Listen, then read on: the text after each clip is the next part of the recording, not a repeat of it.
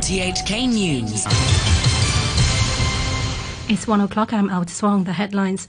Top advisor Lau Shiu-kai says a shake-up of the Executive Council could be next after yesterday's cabinet reshuffle. Patrick Nip pledges the civil service team to serve the public in an impartial manner under his leadership. And talks are said to be underway to bring home Hong Kong people stranded in India. A vice president of Beijing's top think tank on Hong Kong says the chief executive's latest cabinet reshuffle is aimed at strengthening her administration's ability to fight political battles, including the election of new legislators and election committee members. Lau Shiu-kai says with two years left in Carrie Lam's current term, he doesn't expect more ministers to be replaced. But to further strengthen the government, Professor Lau says a reshuffle in the Executive Council may be unavoidable if the the reshuffle of the cabinet is to enhance the fighting power of the Hong Kong government, then as an important component of the, top leadership of the government, some kind of reshuffle of the executive council might be expected to make the, the members there to take a more a higher profile in politics, uh, to support the government, to explain government policies, to rebut the arguments of the opposition, and to play a more important role in mobilizing public support for the government. Patrick Nip, who's now the Civil Service Chief, says his experience as the Secretary for Constitutional and Mainland Affairs Office in the past three years can help him better perform his, in his new job. He joined the Civil Service more than 30 years ago and quit to become a minister in 2017. Mr. Nip said he's dedicated to lead the city's 180,000 civil servants to serve the public in a professional, impartial, and neutral manner. I'm actually uh, uh, very honored uh, to take up the new position as the Secretary for the Civil Service. The job is also very challenging and it's very meaningful, and uh, I will uh, um, dedicate myself um, to do the job, and, uh, and ex- especially uh, in these challenging times, um, to lead the civil service, um, to continue um, performing their duty in a professional in a very uh, impartial and politically neutral uh, manner to serve the public. Business and Professionals Alliance lawmaker Priscilla Leung says the government is working to help more than 1,000 SAR residents stranded in India, but she didn't reveal details. She said the SAR government and the Office of the Commissioner of the Ministry of Foreign Affairs are sorting out the arrangement with India. It needs to consider the acceptability of Hong Kong, the capability of Hong Kong, how to make sure the testing facilities as well as the quarantine accommodation in Hong Kong. So it may not be arranging all at one time, but they need to divide into groups. A student has appeared in court for allegedly making a device that police say can be used to remotely control bombs. The 20 year old is charged with one count of conspiracy to wound with intent and possessing child pornography. Kwun Tong Court adjourned the case until July, and the student's bail request was rejected. When applying for bail, his lawyer said the electrical circuits police police seized from his home were his homework as he studies mechanical engineering at the Institute of Vocational Education. The top infectious disease expert in America, Anthony Fauci, has urged a careful and measured approach to reopening the economy to avoid a resurgence of the coronavirus. Dr. Fauci said there was no doubt coronavirus would return later in the year, but the country would be much better prepared. At the same news conference, President Trump insisted if coronavirus came back, it would be in smaller outbreaks that could be contained.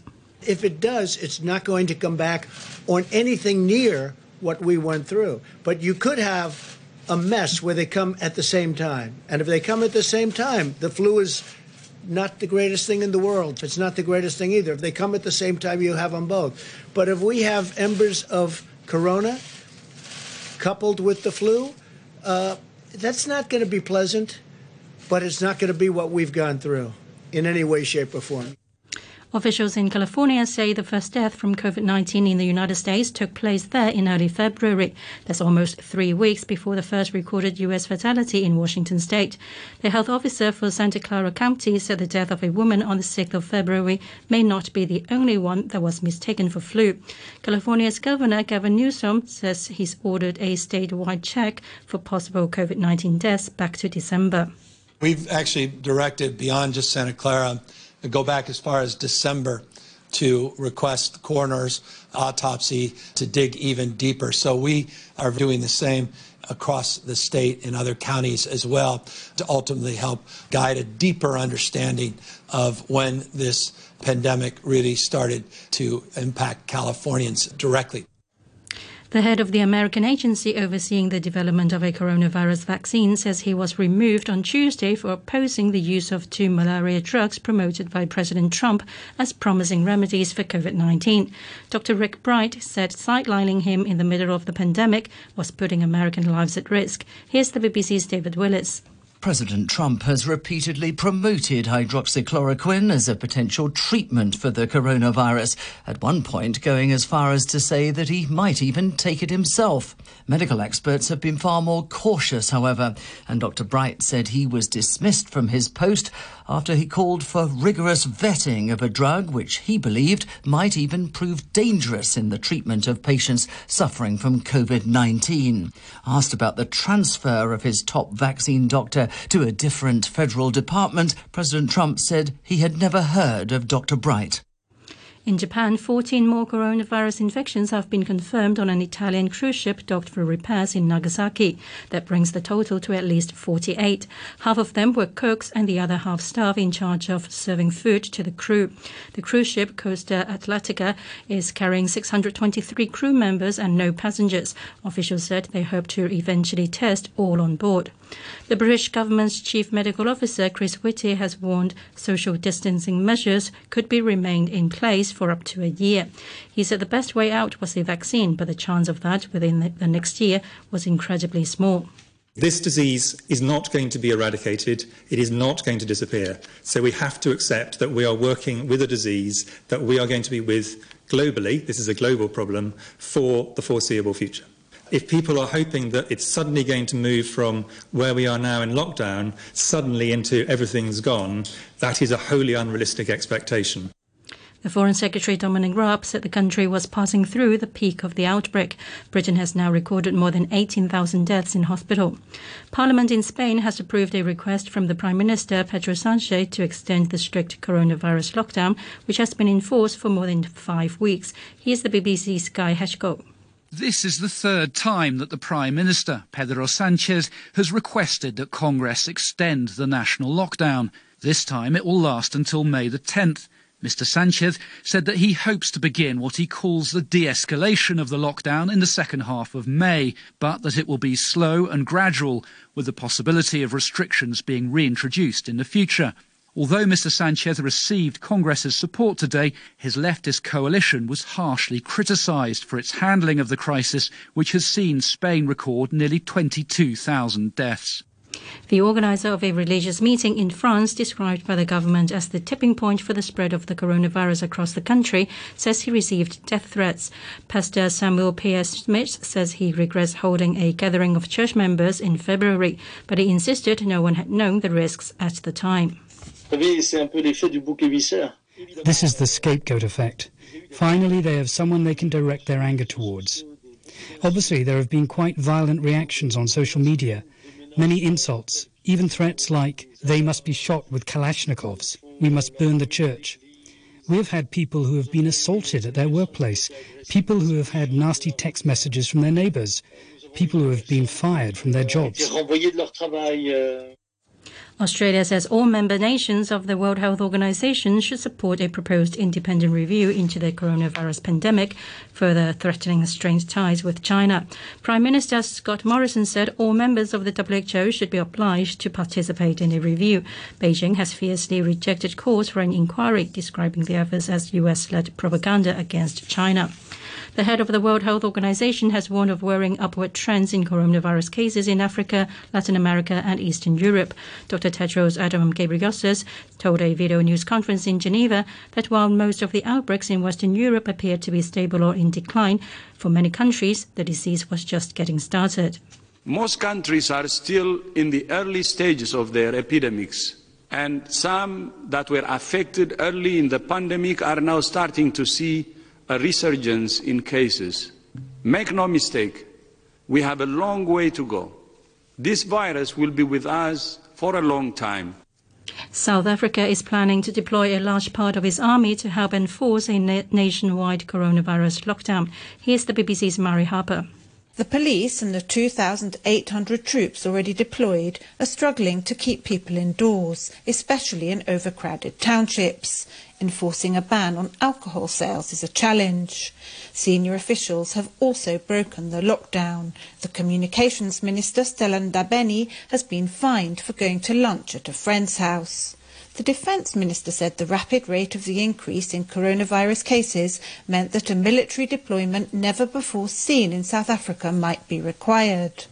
Business and financial news. A short time ago, the Hang Seng Index stood at 23,981. That's up 87 points from the previous close. The euro was at 1 US dollar and 8 cents. The greenback was at 107.78 yen. And the pound was worth 9 Hong Kong dollars and 55 cents. The Bank of Korea says the country's economy saw its worst performance in more than a decade in the first quarter amid the coronavirus outbreak. GDP shrank 1.4% year on year from January to March, its biggest decline since the fourth quarter of 2008 during the global financial crisis. Private consumption fell 6.4%, exports contracted by 2%, and imports fell 4.1%. The International Monetary Fund has predicted the South Korean economy will shrink 1.2% in 2020. Staying with South Korea, the country's carmaker Kia Motors planned to suspend operations in phases at two of its plants in the country until late May. The company has been in talks with labor unions to stop some production to manage inventory as overseas demand is hit by the coronavirus pandemic. And now to sports, here's Adam Chung.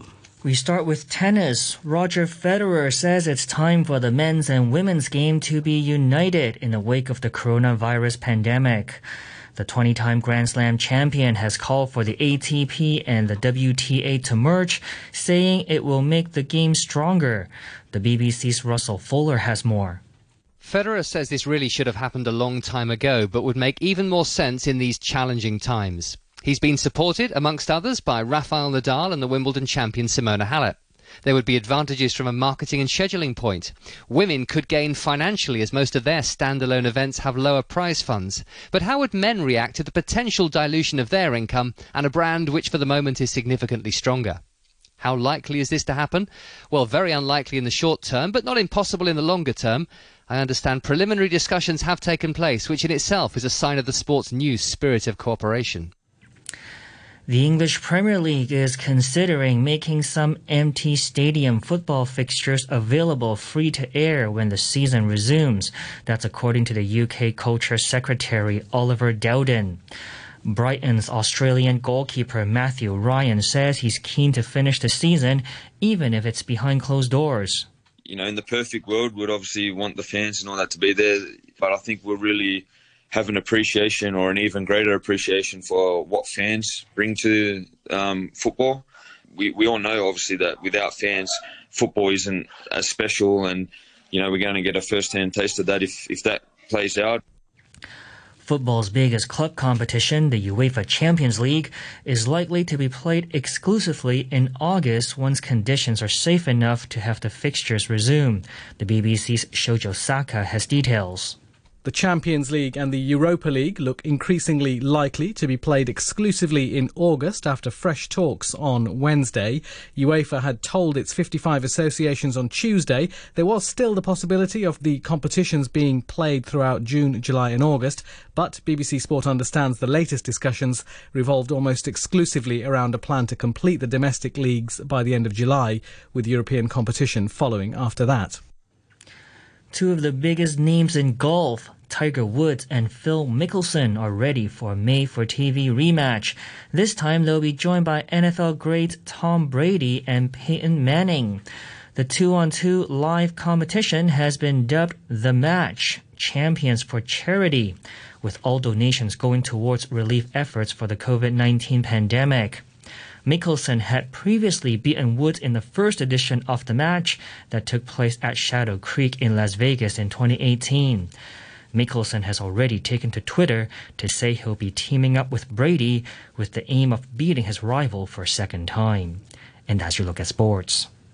To end the news, the top stories once again. Top advisor Lau Shiu-kai says a shake-up of the Executive Council could be next after yesterday's cabinet reshuffle.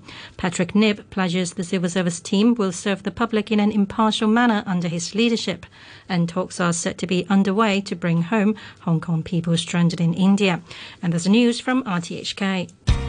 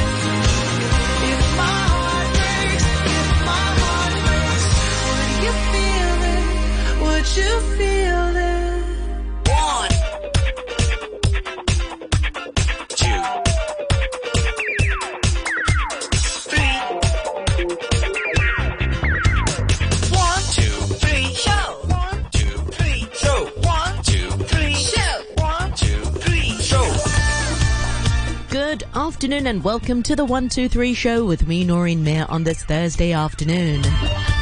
Back for a brand new show. Many thanks uh, to Phil for the morning brew. And today is Thursday. Thursday, the 23rd of April is today's date. Happy World Book Day. That's right.